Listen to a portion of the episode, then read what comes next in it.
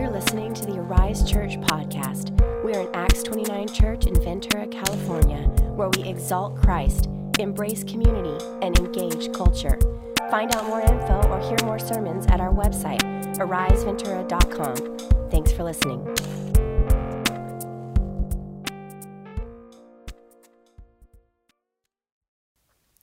Matthew chapter 6.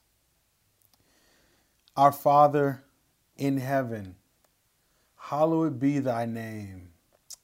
Your kingdom come and your will be done on earth as it is in heaven. Give us this day our daily bread and forgive us our debts, even as we forgive our debtors. And lead us not into temptation, but deliver us from evil. It's Matthew chapter 6, verses 10 to 13. And it's been called so affectionately the Lord's Prayer, right? Because the Lord gave that as a kind of diagram or how to pray when the disciples were with him. The reality is is that that's the disciples' prayer. It's not the Lord's prayer. The Lord's prayer is in John chapter 17. The disciples' prayer is what he gave to them. He explained to them how they should pray.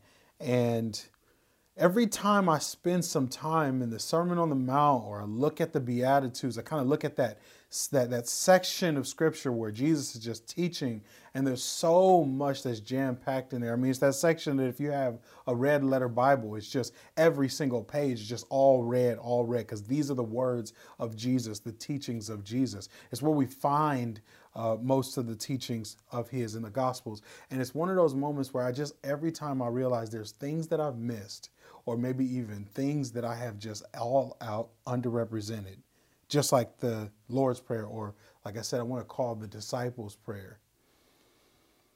Things I overlook, things that I believe you and I both may overlook. When you recite that every night, if you do, do you realize what you're saying? That you're asking for God to uh, forgive you in the same way that you forgive those who sin against you.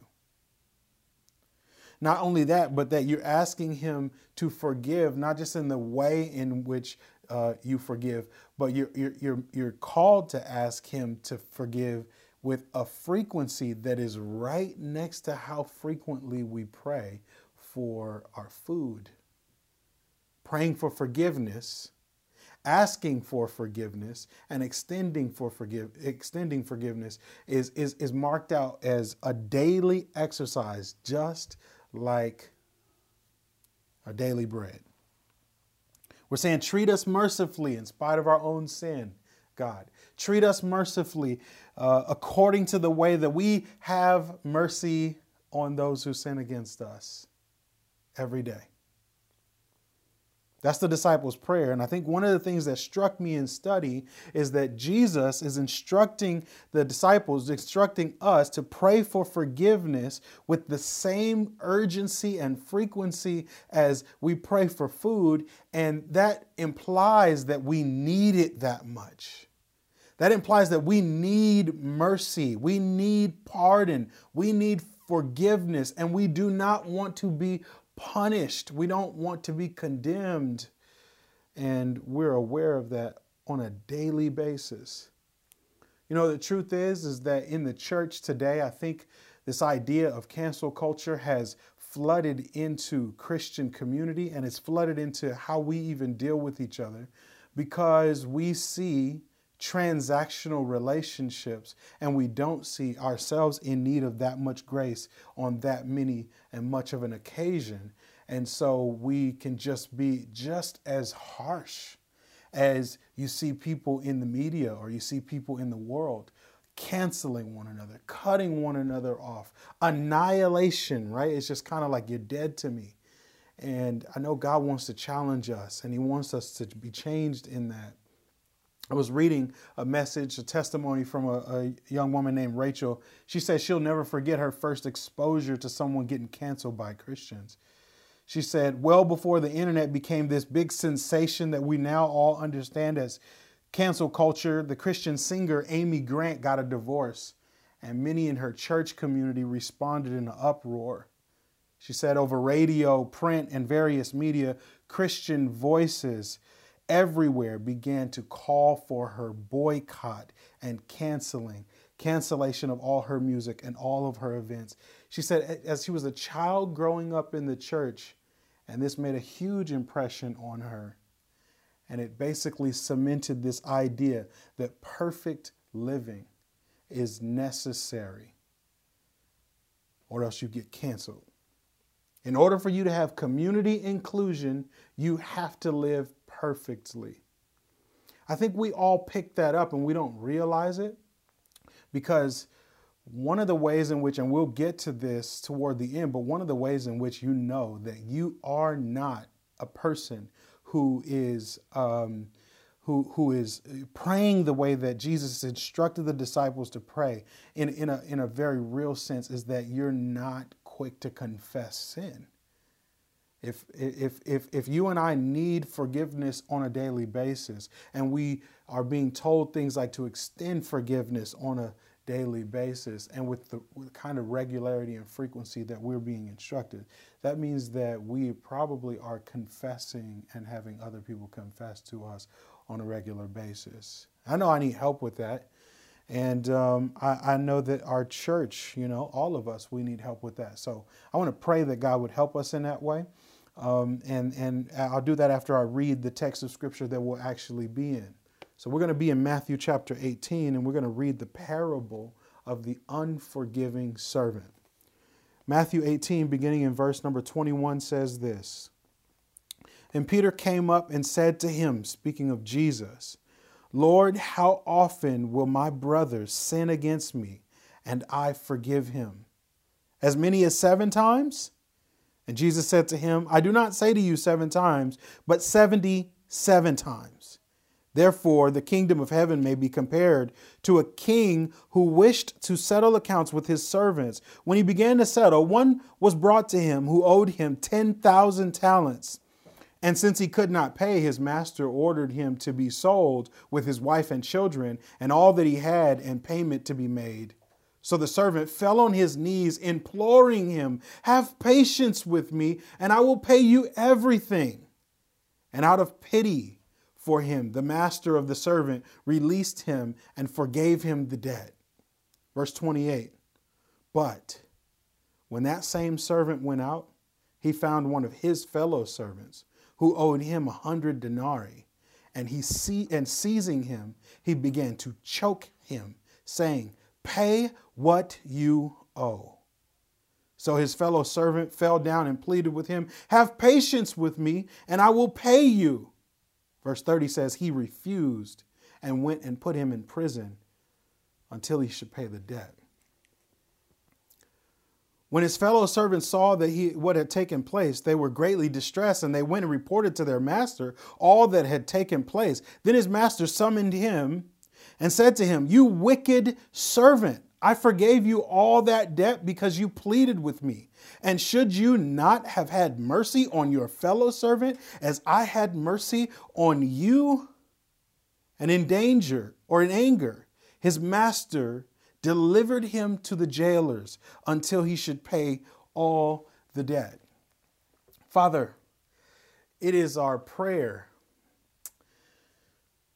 that we would see the size of our sin and the size of um, your forgiveness.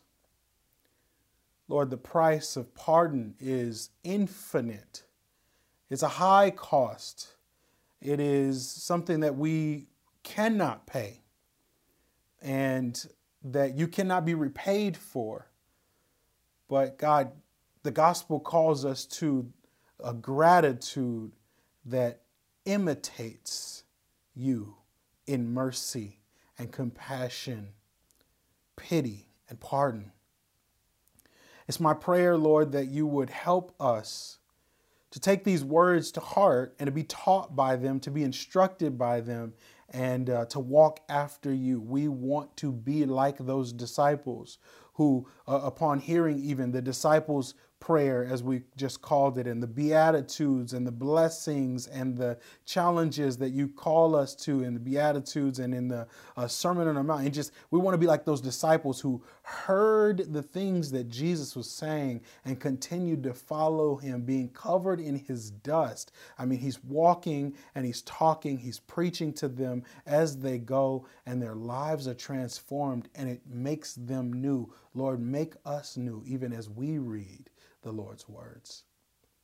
It's our prayer that this would even be a word that goes down into our hearts and and and uproots things that we are not even we, we're not even aware of Help us, Lord, to see our sin. Help us to understand where we are not walking in step with the Spirit and walking uh, in step with Christ, Lord, when it comes to forgiveness and unforgiveness.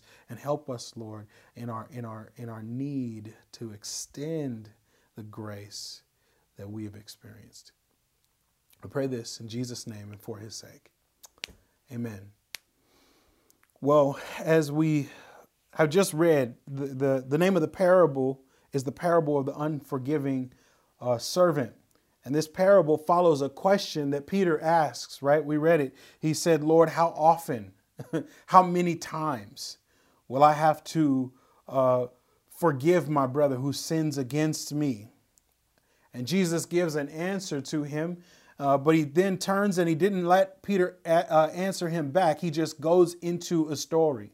Jesus just launches into this parable, and in the parable again of the unforgiving servant, as we call it, and it's really mean, meant to give more meaning to the answer that he gave, namely saying that therefore the kingdom of heaven is compared to this. I want you to understand this, Peter, because this isn't just a principle I'm trying to give you so that you can get along like what you have known from the past, like what other rabbis have told you. This is what all eternity hangs in the balance with.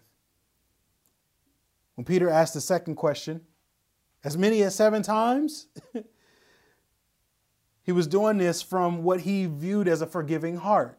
Peter thought that what he was saying is, I, I mean, I, can I go with my brother as far as seven times of forgiveness? Because in his day, the rabbis had concluded that in order to, uh, you know, give a person ample mercy and to be compassionate toward them, you should be willing to forgive a person three times. And so Peter thought that he was going the extra mile.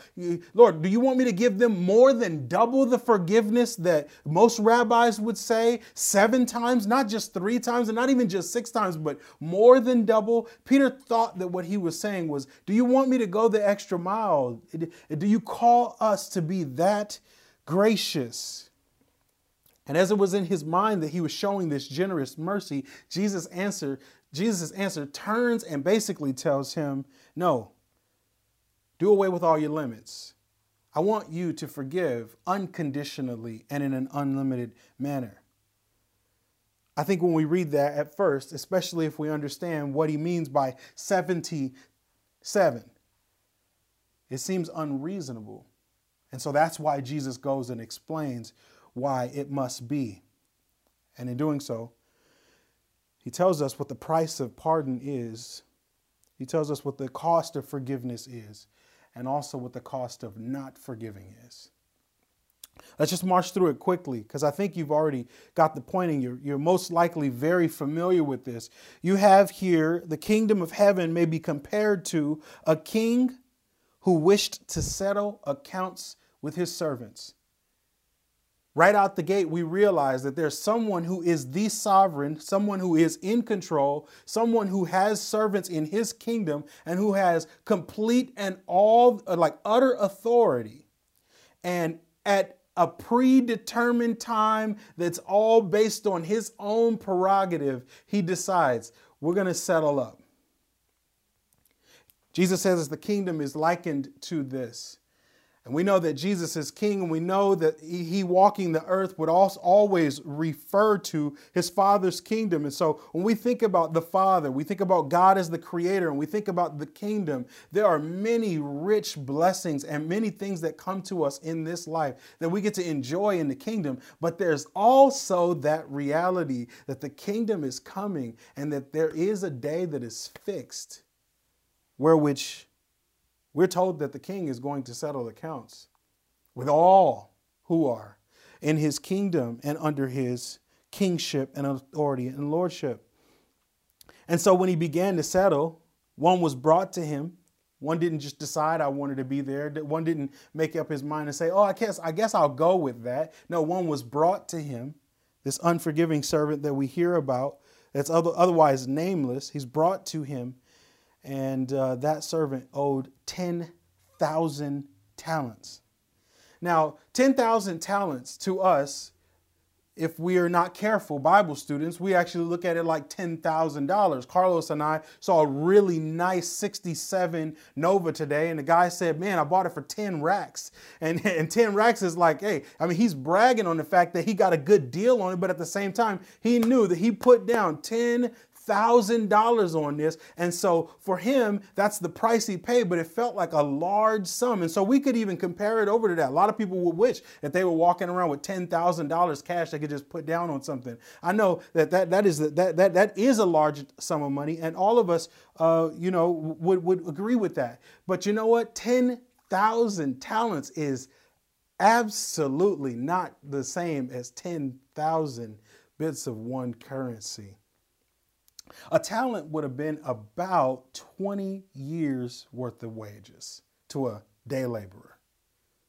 And if we were to say $15 an hour and multiply that out, somebody working full time and, and able to work uh, for a full year, we'd essentially say, you know, you make about $30,000. So this is essentially one talent would have been 20 years of that. So we're talking $600,000 is what a talent would have been and we're told that he owed 10,000 talents. You know what we're being told? We're told that that servant had a debt that was absolutely impossible to pay. It exceeded $6 billion to a person who would have otherwise been a servant or a day laborer. He could not pay his own debt, he could not pay the price that was owed, and he was called to account when the king decided I think one of the things about this, I would not be a, a, a you know honest with you. I would not be a loving uh, brother or pastor or friend if I did not say to you that God has fixed a day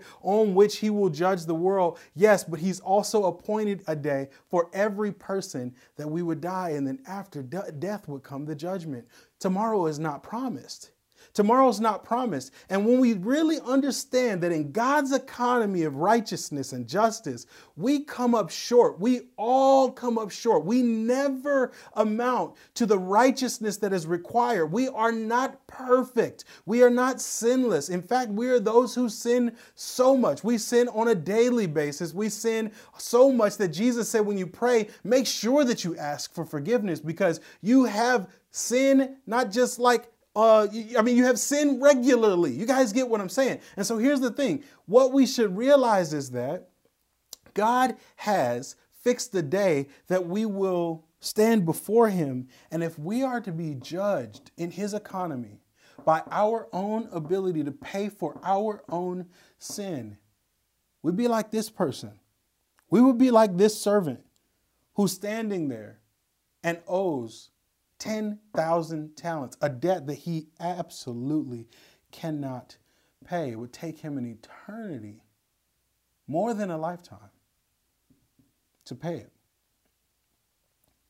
And so, verse 25 tells us that since he couldn't pay it, his master ordered him to be sold with his wife and his children and all that he had, and he ordered that the payment should be made, right? And so, if you think about what that means for us, we are not to stand in a place where we say, uh, I, you know, I'm afraid of God, and I'm not trying to uh, preach that God is the, the, the, the, cop in the sky as some people have uh, considered him. But if we think of the fact that he is the creator of heaven and earth, and he's also the creator of every man, woman, boy, and girl, and we think of the fact that Satan has uh, dece- deceived Adam and Eve and they sinned, and then sin is spread to everyone, including you and I, then that means that I have to have that dealt with because God is holy and sin can never be in his presence. And so when I think about my own sin, I need to be thinking about the fact that I need that to be covered and paid for. And praise God for what we hear that the kingdom is also like.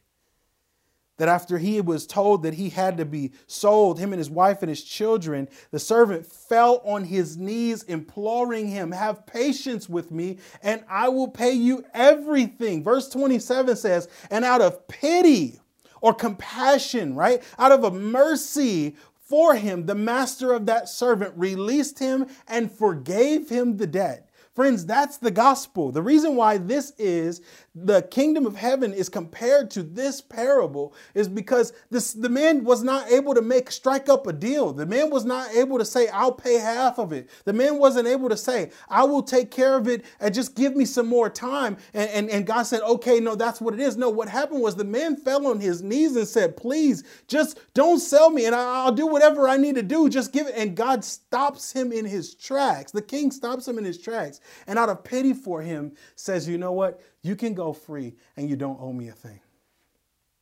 That's the good news of the gospel of the, the, the, grace of God that has been given to us, that, that, that God has released us and forgiven us of our debt. So you and I don't stand here if we believe in Jesus Christ and we've turned from our sin and we put all our faith in Him in order to what? To be saved. We don't stand thinking about our day of death or even the day of judgment in a way that we're afraid of God. No, we stand here as those who have been forgiven and we say, man, I want everybody to experience this because everybody's going to stand stand by him. Everybody's going to stand before him. He really is the king. But he's so gracious and he's so merciful. He has this kind of pity. He's a good master, he's a loving master, and he releases and he forgives.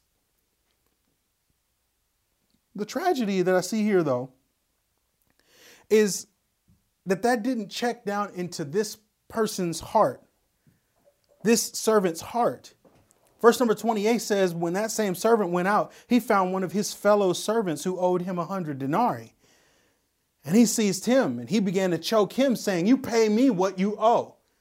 So this man, I mean, it, the, the way it's written out, it, it, obviously a parable, right? We don't get any timeline here on how long that was. But because it's a parable, we don't have, uh, there's no reason why we can't imagine. He left the, the, the courtroom, as it were, and he walked straight downstairs and he saw somebody that owed him some money and he said, you need to pay me. Now think about the debt that has been canceled for him. Think about the forgiveness that he's been given and the release. You, you owe me everything. It's going to cost you your life and your children's life and your wife, wife's life. And there's no hope for you because you can't pay that. There's nothing you can do. And then uh, because of mercy, the judge says, the master says, you're forgiven and you're released. Imagine just how big that is and would have been. Now, Help me to understand why it would be that that person would walk out justified to say, You owe me and you must pay me to anybody else. I, I was looking at the denarii, right? I'm, I'm, all about these numbers, and so I'm seeing, yeah, we got, uh, you know, 10,000 talents. And so, what does it mean that he was uh, calling his fellow servant to pay up a 100 denarii? Well, denarii was, you know, about, um, you know, a, a, day's wages, if you would. And so he owed him about four five, you could even say six months worth of money. It's not insignificant, it's not nothing. But I guarantee you that what's being said to us is a very small amount in comparison over to what you owe he walked out more concerned about this than he did about what he was just released from. How tragic is that? It's so tragic that, I mean, he yells that out pay what you owe. And verse 29 says, his fellow servant fell down and pleaded with him, Have patience with me, and I will pay you. But then he refused and went and put him in prison until he should pay the debt.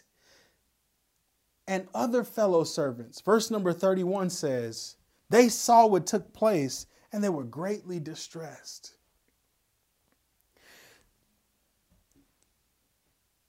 If you were forgiven that much debt, everyone would absolutely know about it. You're forgiven something that amounts to more than you could ever pay, an impossible debt. Everyone who are your fellows would know about it. Your colleagues know about it. Your friends know about it. Your family members know about it. Your neighbors know about it. And then they go and they see you go and hypocritically treat someone else as though they must pay you, and it's so much more of a small amount. Distress, community distress this speaks to the reality that there are going to be times, and there should be times, I think it's right, that the, the outrage that would come from a community of unforgiveness not being extended to someone or some kind of a, a breach in relationship based on a transactional, like there's no redemption, no second chance kind of attitude is something, I mean, that would rock Christian community. So we, we, we just can't not stomach it. We can't sit back and say that this is okay and turn a blind eye to it. That no, you you know, just the average individual turn to the next person and say, Are you kidding me? You're not going to forgive based on that? I don't care what he did. I don't care what she did. You've been forgiven much. You've been forgiven more than you could ever pay back. The man asked for patience. You asked for patience. He asked for time. You asked for time. You were given pity. You turned around and punished him. They were distressed at what took place, and so they went and they reported to the master all that had taken place. Verse 32 makes total sense to me. Then his master summoned him and said to him, You wicked servant, I forgave you all that debt because you pleaded with me the, the, the, way the pleading and the imploring and the, the, the falling down, right? It, all these are written in this, this, this kind of verb tense that wants us to know it's not just like a once. You didn't just ask for forgiveness, but like you begged for it and kept begging for it. I remember being a kid and I would say, Mama, Mama, please. Mama, Mama, Mama, please. Mama, please. Mama, Mama, please. And if I would just do that, I would have to tell them I get my way, right? It's like, can we please go get a burger or whatever it was? And it's like, you just, you, if you keep on going and going and going, you just kind of believe that there's some hope hope for you. And, and even in that example, I didn't always get my way, but this man did. He fell down and he pleaded, right? The, the master said, You pleaded with me and I forgave you. Should not you have had mercy on your fellow servant as I had mercy on you? Isn't that just, I mean, like, how do you, how are you missing this? Is what's said back to him. And so, in anger, his master delivered him to the jailers until he should pay all his debt. And you know, just like I know, that he could not. And so he spent his life and more dealing with what could have been forgiven to him freely. Friends, this, this passage is such a challenge, especially because of where it sits in the book of Matthew and in the chapter of Matthew 18. The reality is, as we talk about Matthew 18 now, even as a verb, I'm going to go Matthew 18 him. Did you Matthew 18 her? You know, like we talk about Matthew 18ing a person because we have one small section of scripture. If your brother sins against you, uh, uh, against you right before this, the 10 verses that, that, that lead up to this, he says, Go and tell him his fault between you and him alone. If he listens to you, you have gained your brother. The, the, the point of it, if you will remember back even to the fall, when Pastor Carlos preaching through Matthew 18 and helping us to under, it's all about restoration. It's about restoring a person. It's not about condemning a person. And so Jesus is kind of walking them slowly to this point to say, what you need to understand is that the, in the kingdom, you're not about trying to tear a person down and annihilate a relationship. You're about bringing life, and life comes through freedom, liberation, forgiveness, pardon. We're the kinds of people who we've been forgiven so much, we should just turn around and give that away freely. We've experienced so much mercy, mercy that we should, we're the merciful. So back to the, uh, the, the, the Sermon on the Mount, right? Blessed are the merciful. That's what we aspire to. when we look at this chapter and we come across a place like that, sometimes we can we can look into what we've uh, derived as a church discipline manual and we can we can just jump to the place where it says treat the person like a gentile or a tax collector if they don't listen to you. But you miss the fact that he's telling you go back to him and go back to him and go back to him. And every time you go back you're going back with the hopes that this individual is going to repent of their sin and then they'll be forgiven by you. So you're ready to extend grace right? You're ready to extend pardon. You're not looking to punish anyone. And so to drive it home, he tells this parable when Peter just doesn't get it anymore. Peter's like, okay, well then what am I supposed to do? Seven times? And he says, no, 77 times. And the way that that could more uh, appropriately be understood is 70 times seven. The point is limitless, without limits. That means that somebody keeps coming back to you and apologizing for the same thing. Someone keeps sinning against you in the same way someone has a, I mean, just a, a, a, need for grace that, that, that is, they've offended you, there's grievance, they've done you wrong, and they keep doing it and keep doing it, and you keep forgiving them and keep forgiving them and keep forgiving them and keep forgiving them. That was the point that led to the parable. The point was not seven times, Peter, 70 times seven unlimited forgiveness. You're not going the extra mile with someone because you give them a couple chances. You want me to help you understand something, Peter? God's not just the God of second chances. God is the God of as many chances and as high of a debt as you could imagine. He's the guy, he's the God of pity and compassion and mercy and forgiveness that extends far beyond what you could ever think. And if you're not going to be that kind of person, you be like this wicked servant who, after being forgiven and experiencing mercy, goes out and hypocritically punishes another person and ultimately has to then pay for his own debt. Friends, this is a warning. I wanted to give us three applications for how to deal with the unforgiveness in our hearts because I know that if you, like me, read through this passage, the first thing you begin to think of is like, wow, I am not that merciful. I need to grow in that. The first bit of application I wrote here is for you. If you're going to deal with the unforgiveness that is in your heart, the things that, as you read this and you uh, you see this account, it comes to your mind that you are so much more like the wicked servant. First thing I want you to do is be forgiven. Be forgiven. The reason why I say that is because the person who struggles to forgive has either not embraced forgiveness or is not remembering your place in light of forgiveness. Let me address the first person. If you're not embraced, maybe you have believed, but you have not repented. Maybe you have believed these things mentally. You've given a hearty, conscious assent to the gospel and the good news of grace and mercy and pity and uh, you, you have undoubtedly even marveled at the mercy at the, of the king, just like this man did. I mean, there was no way in the world that that wasn't the greatest news in the world to him. I mean, he believed every bit of it, and he probably went out rejoicing because of how great the good news was. But his actions on the street show that he had never changed his mind. He never repented. He walked down the stairs turned to another person and exacted judgment on them right after having been given mercy. And I, and I think the disconnect here is that oftentimes there's a cheap grace that's offered to us. Or we see God as this really loving God who is only about the grace and the good for me and the extension that's going to make much of me and doesn't require anything of me.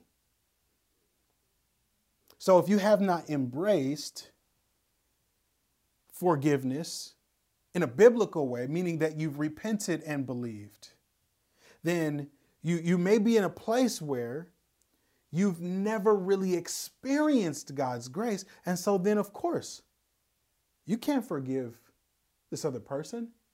You can't forgive what has happened to you in your past.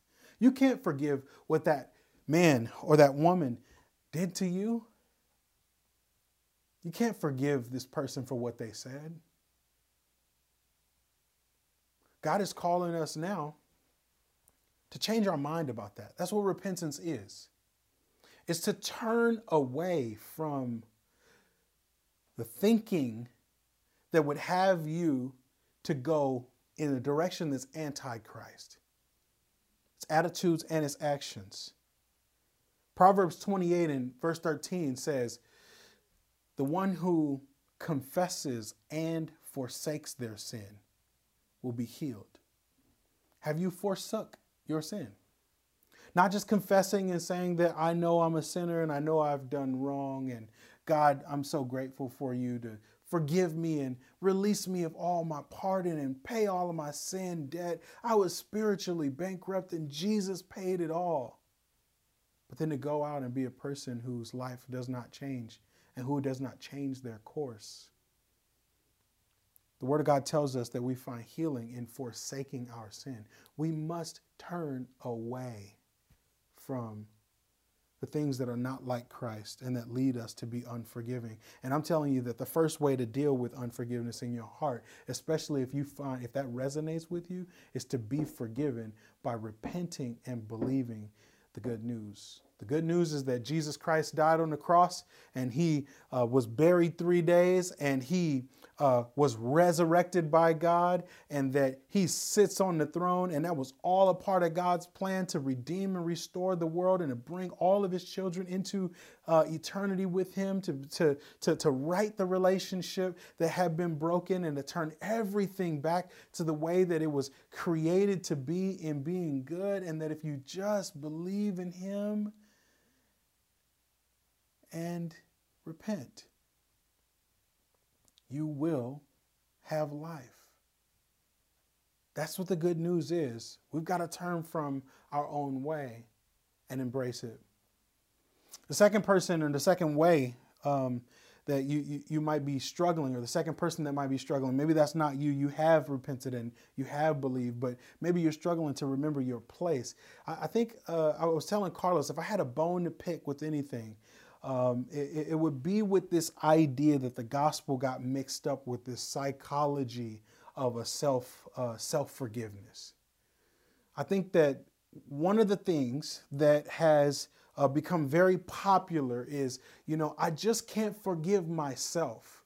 So then it makes it hard for me to forgive others, and and, and that's the idea. Again, we're still t- thinking about this I, this uh, this mindset that you need to be forgiven. Well, if if you have the mind to say I, I haven't forgiven myself and I just can't forgive myself, there might be a couple things that are off, and, and and that's the reason why. It's not that I'm saying that it's, it's bad to say it. I mean, I I don't think it's either good nor bad. I, I just feel like the reality is, even if it's not untrue, it's unhelpful um, because it, it, it's, it's a guide that the world, the flesh, and the devil would love to prop up as an idol to have you worship it and to put yourself into the place of the one who determines whether or not you can or are uh, to forgive. You know, I had a recent conversation and someone said that just plain to me. You know, I can't forgive myself. I guess that's what it is.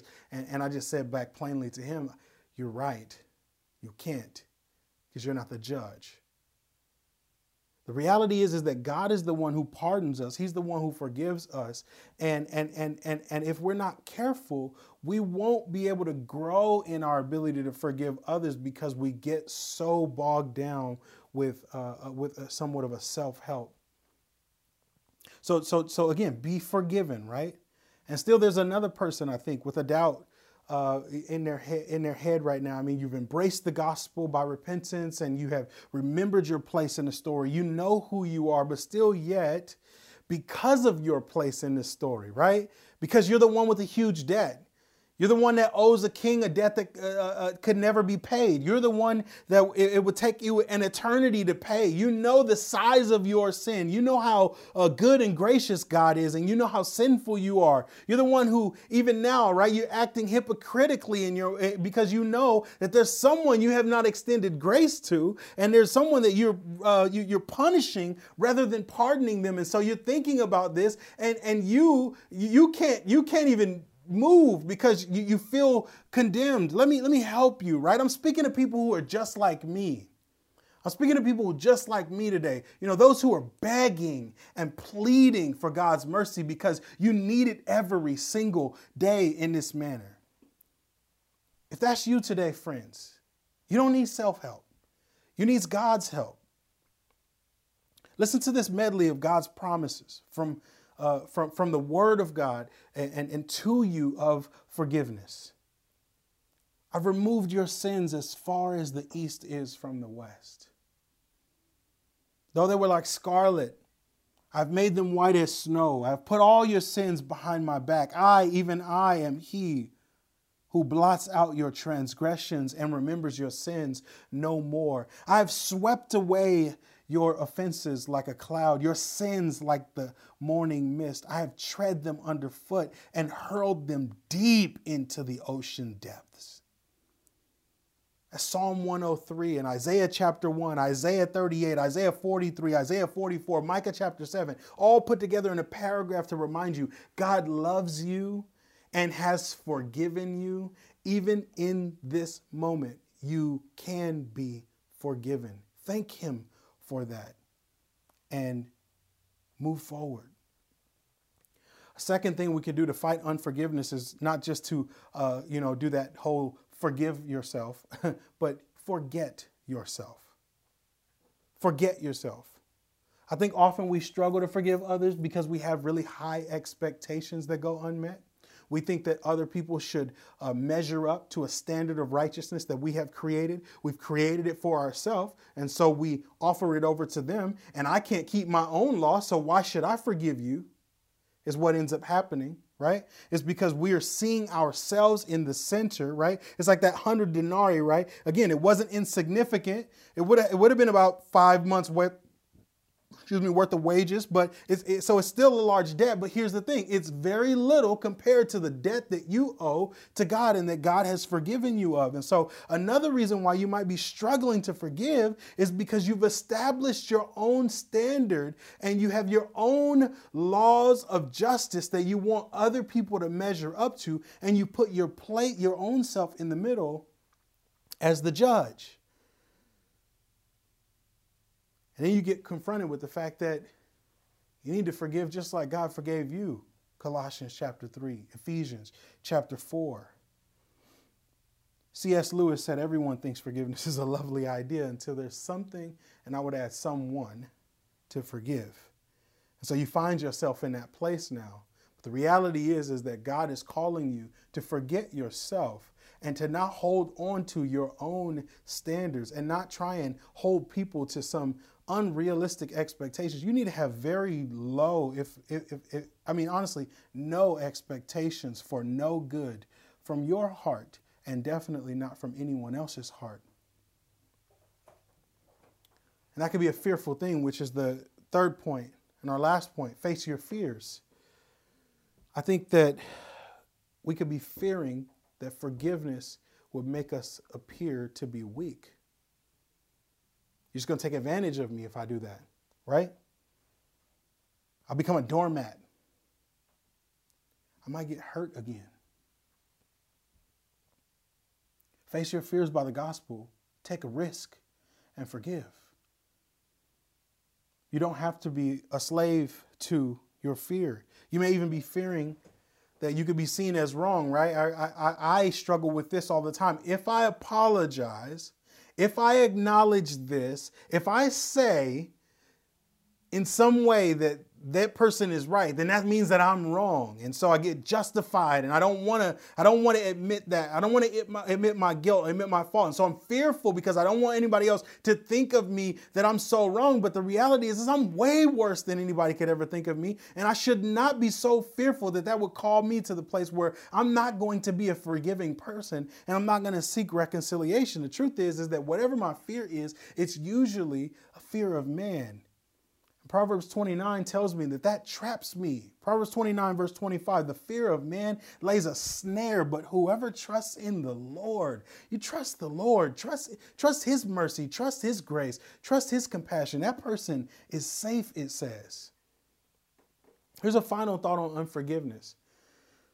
I think um, the thing about withholding pardon and punishing a person and uh, not forgiving them is that it feels right. We feel justified to hold a person um, in contempt, right? Until they pay us back, especially if it's a big issue.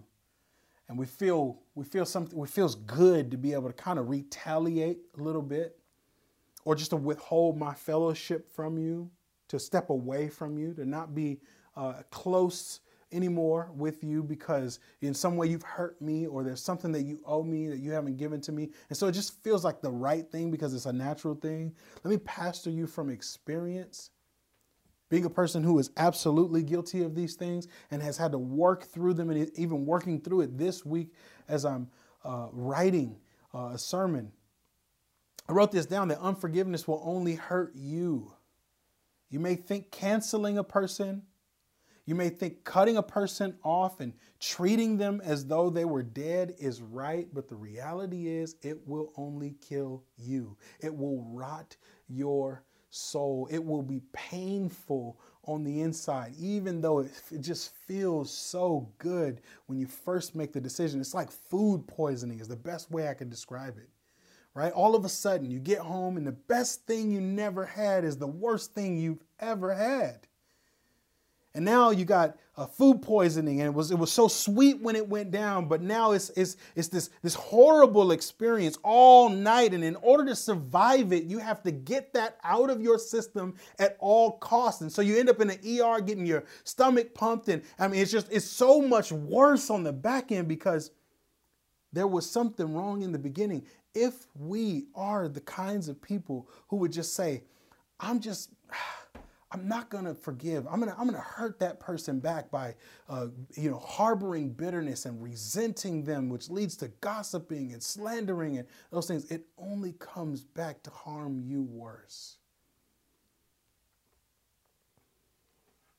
Can I be honest with you? The cost of that, you cannot pay it. The cost the cost of forgiveness is really high, but the cost of not forgiving is, is, is so much more. You see it at the end of the text. We didn't read it. Verse number 35. So also my heavenly Father will do to every one of you if you do not forgive your brother from your heart. Jesus ended the parable in 34 put the man, the, the, the master put the man in jail till he paid all his debt. And then he now tells us why the kingdom of heaven is like this. Because our Heavenly Father will do to every one of us if we do not forgive our brother from our heart. Do you see those words? Those are strong words. We should tremble at those words. We should take those words seriously, take them literally. You know that disciples' prayer that we prayed at the beginning of this, um, at the beginning of the sermon. Well, that passage doesn't end there in verse number 13. Verse 13 does say, and lead us not into temptation, but to deliver us from evil. But verse 14 and 15 say, For if you forgive other people when they sin against you, your heavenly Father will also forgive you. But if you do not forgive others their sins, your Father will not forgive your sins. Jesus is not a liar, friends. Every single one of his words is true. even the ones that we wish were not in our Bibles. And so I, I want us to take this to heart. And, and, I, and I'm trying not to be too animated with it. I just want us to hear the simple message of how, if you are not forgiving, you may not be believing. If you aren't the kind of person who cannot extend forgiveness, and not just you can't extend forgiveness, but you agree with the world that a person must be punished.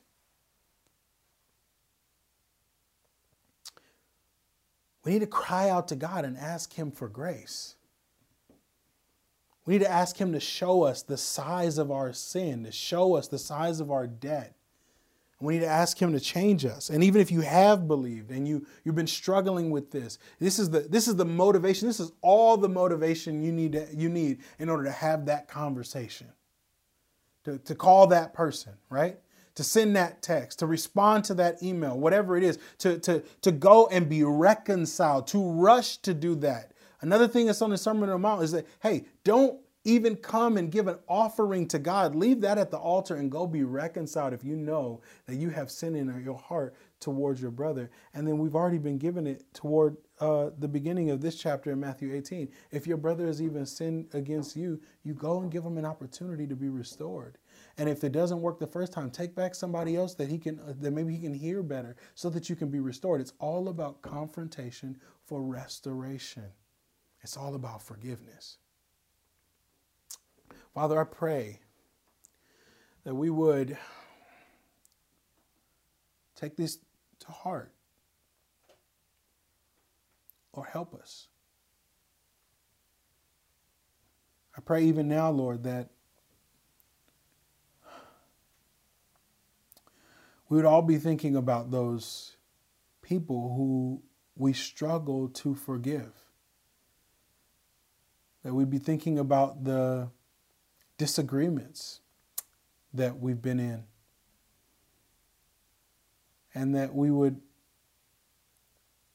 by your Spirit, Lord, be led into pursuing reconciliation that's deeper than uh, anything superficial. Help us, Lord, not to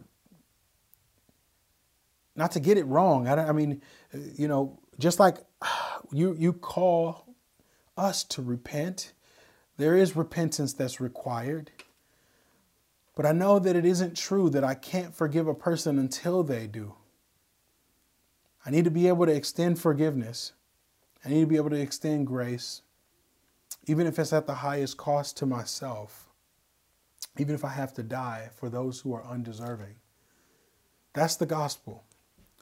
So, Lord, I just pray that you would do what only you can with these words and that you would change us uh, and make us more like Christ individually and as a community. Amen.